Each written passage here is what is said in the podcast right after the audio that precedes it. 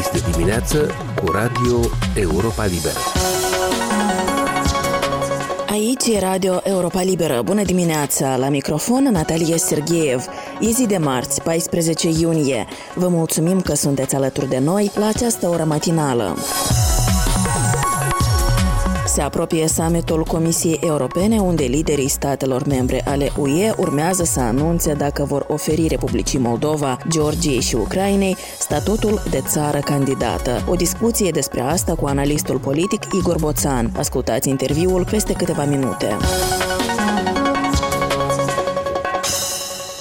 Așadar, Comisia Europeană urmează să-și facă publice pe 17 iunie avizele pentru cererile de aderare la Uniunea Europeană depuse de Ucraina, Republica Moldova și Georgia. O săptămână mai târziu, la summitul lor din 23 și 24 iunie, liderii statelor membre ale Uniunii Europene urmează să spună dacă le oferă celor trei state solicitante statut de țară candidată. Înainte de a discuta despre care poate fi soarta acestor cereri, Alexandru Eftode l-a întrebat pe analistul politic Igor Boțan când a început istoria relațiilor dintre Republica Moldova și Uniunea Europeană și care a fost primul moment semnificativ. Relațiile Republicii Moldova cu Uniunea Europeană au o istorie care numără deja 28 de ani și aici am în vedere că în 1994 a fost semnat acordul de parteneriat și cooperare al uh, Republicii Moldova cu Uniunea Europeană. A fost o moștenire de la Uniunea Sovietică pentru că uh, inițial Uniunea Sovietică în anii perestroicăi negociase cu Uniunea Europeană semnarea unui astfel de acord. A avut loc disoluția Uniunii Sovietice și,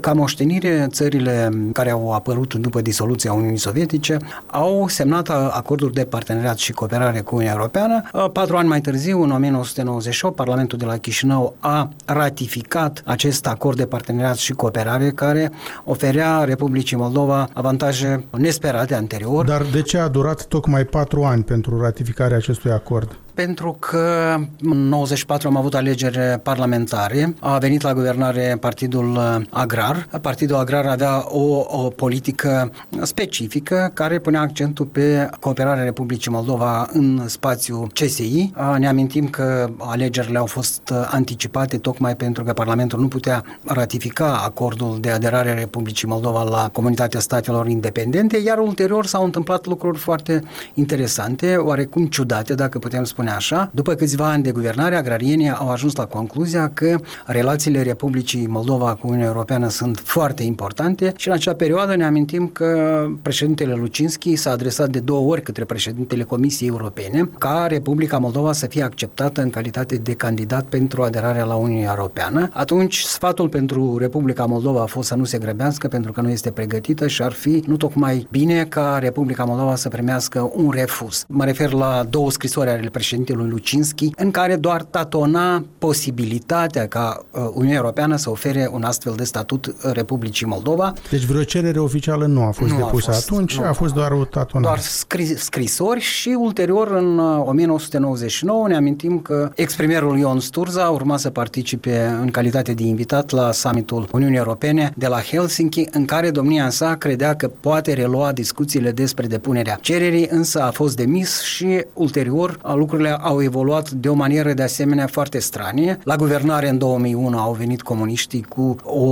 platformă care era axată pe integrarea Republicii Moldova în Uniunea Rusia-Belarus, dar peste un an și jumătate de la venirea comuniștilor la guvernare, pe neprins de veste, la 13 noiembrie 2002, președintele Voronin a semnat decretul privind crearea Comisiei pentru Integrarea Europeană a Republicii Moldova și de fapt putem spune că din acel moment, relațiile Republicii Moldova cu Uniunea Europeană au evoluat de o manieră foarte, foarte uh, rapidă. Ați spus pe neprins de veste, dar totuși au existat niște factori care au dus la această decizie a președintelui Voronin. Care sunt aceștia? Doi factori majori. Uh, în primul rând, cu o lună și jumătate până la semnarea acestui decret, la Chișinău a avut loc summitul uh, CSI, uh, la care a participat și președintele Putin și ne amintim cu toții că atunci președintele Voronin s-a adresat către Putin ca să aibă loc crearea unei uniuni economice sau uniuni vamale în spațiul CSI, fiindcă prețurile la gaze și la alte materiale de care au nevoie economiile statelor independente difereau foarte mult. De exemplu, Republica Moldova din 92 a chitat pentru 1000 de metri cubi de gaze de patru ori mai mult decât, de exemplu, întreprinderile din Federația Rusă. Iar prețurile la gaze pentru Republica Moldova erau de două ori mai mari decât cele pentru Belarus. Odată și solicitarea lui Voronin a fost lăsată așa să se a fost, coadă de pește. Da, a fost lăsată pentru a fi examinată ulterior. Peste un an de zile și președintele Cucma la summitul CSI de la Ialta a venit cu aceeași propunere de a crea o uniune vamală în care prețurile la hidrocarburi, la agenții energetici să fie cumva echilibrați ca să poată exista în principiu un spațiu economic unic pentru țările CSI. Și această intervenție a domnului Cucma a fost lăsată în umbră. Al doilea factor a fost că între timp, sau nu între timp, ci cu jumătate de an până la summitul CSI de la Chișinău, ministrul de externe al Marii Britanii, Jack Straw, lansase inițiativa vecinătății Uniunii Europene, care a fost votată în calitate de strategie abia în 2004, adică 2 ani mai târziu, dar deja Uniunea Europeană, prin ministrul britanic, anunțase că va avea o nouă politică de vecinătate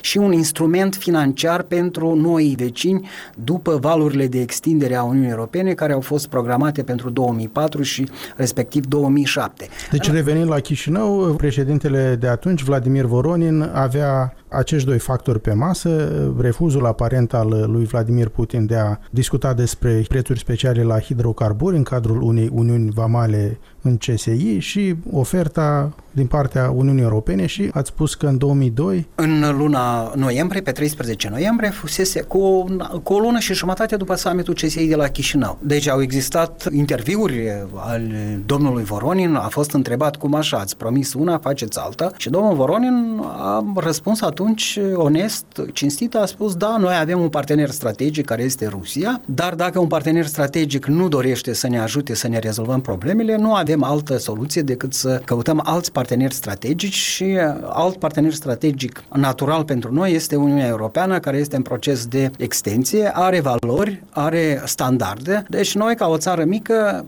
nu vedem altă soluție decât să ne angajăm în acest proces de apropiere de Uniunea Europeană. Deci asta a fost startul, dacă putem spune așa, integrării europene. Urmă... Și care e următorul deci, pas? următorul pas a venit în 2005, când deja Uniunea Europeană a înțeles că uh, acordurile de parteneriat și cooperare pe care le-a semnat cu republicile ex-sovietice. Ajungeau, termenele acestor acorduri a, ajungeau la expirare și a fost uh, o idee inspirată ca statele care doresc să semneze planuri de acțiuni Uniunea Europeană cu țările respective, Republica Moldova, Ucraina, respectiv Georgia, pentru ca aceste planuri de acțiuni să dea un impuls, un imbold în vederea implementării prevederilor acordului de parteneriat și cooperare, iar ulterior să urmeze o nouă etapă de asociere care să se producă după o formulă pe care încă în 2002, atunci când s-a vorbit despre politica de vecinătate, a fost formulată de președinția Uniunii Europene și care spunea spunea că Uniunea Europeană se preocupă de propria ei securitate, de aceea ar vrea să aibă la hotare țări care împărtășesc valorile europene,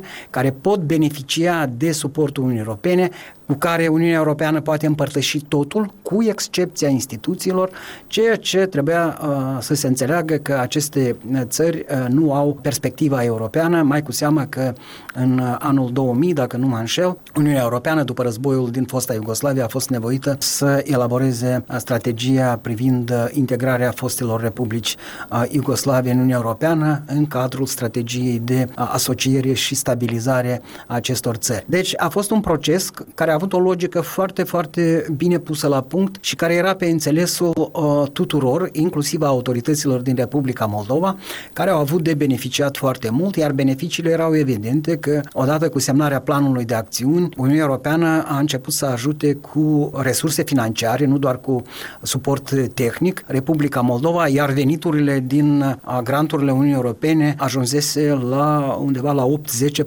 8-10% din buget. Deci uh, beneficiile erau pe față. Rebobinăm rapid, trecem peste perioada guvernării comuniste, încheiate în 2009. Vine la putere la Chișinău Alianța pentru Integrare Europeană 1-2. Aceste planuri de acțiuni cu Uniunea Europeană au dus într-un final la momentul 2013-2014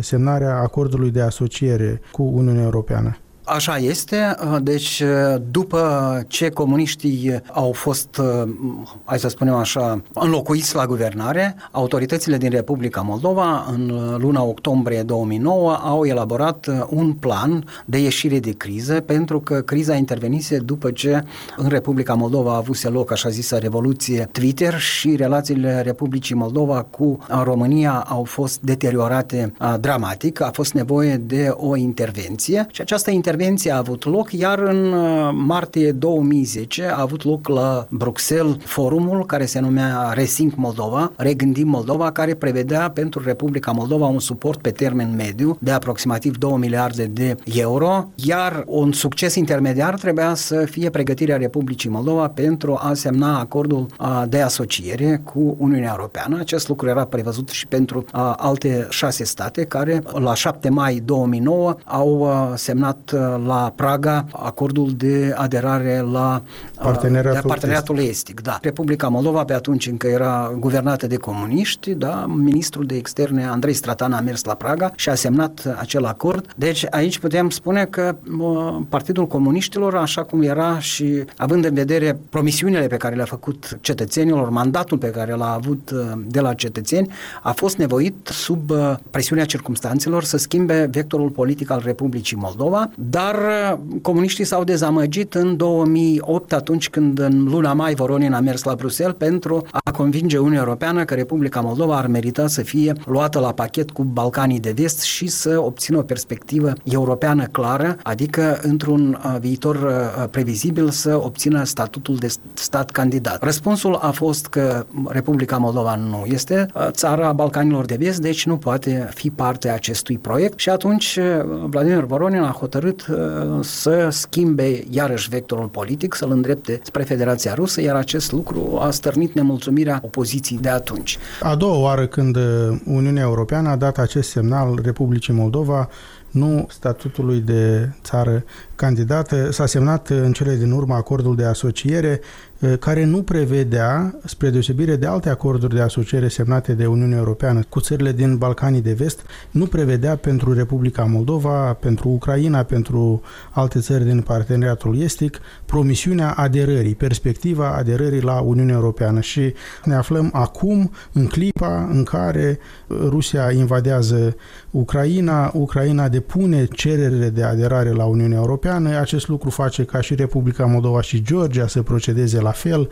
Ce credeți că se va întâmpla? Care va fi răspunsul de data aceasta, a treia oară, a Uniunii Europene? Cred că toți cetățenii Republicii Moldova care sunt interesați de procesul de integrare europeană așteaptă uh, să vadă care va fi dezlegarea acestei enigme, pentru că ați menționat Balcanii de Vest. Balcanii de Vest, în cadrul uh, acestei strategii de asociere și stabilizare, a primit această promisiune de integrare într-un viitor, atunci când fac față criteriilor de la Copenhaga, să devină țări membre. Dar aici trebuie să subliniem că în fosta Iugoslavie contextul era unul unul foarte, foarte specific. Aceste țări ieșeau dintr-un război sângeros în uh, cadrul căruia s-au comis uh, și crime împotriva umanității și această promisiune a fost una foarte, foarte la locul ei pentru a arăta că la capătul tunelului există luminița și dacă aceste țări urmează un parcurs foarte bine trasat, jalonat, atunci uh, ele au această perspectivă și vedem că deja țări din fosta Iugoslavie fac parte din Uniunea Europeană, este vorba de Croația, Slovenia, Ucraina. Deci noi, acum, după invazia Rusiei în Ucraina, ne pomenim într-o situație similară cu cea din Balcan și pe lângă oferta de asociere ar putea veni, sau cel puțin s-a dat un semnal că poate veni și posibilitatea de a obține statut de țări candidate, așa cum le-au obținut țările Balcanilor de Vest, pentru că, practic, suntem în aceeași situație. Totuși, există deosebiri foarte mari și aceste deosebiri țin de problema securității a fost analistul politic Igor Boțan în dialog cu Alexandru F. Tode. Aici se încheie emisiunea noastră matinală. Alături de dumneavoastră în această dimineață a fost Natalie Sergeev. Ne puteți găsi pe internet la adresa moldova.europalibera.org. Vă mai recomandăm să ne urmăriți pe Facebook, Instagram și YouTube. Vă mulțumesc pentru atenție, aveți grijă de voi și de cei dragi. Aici e Radio Europa Liberă.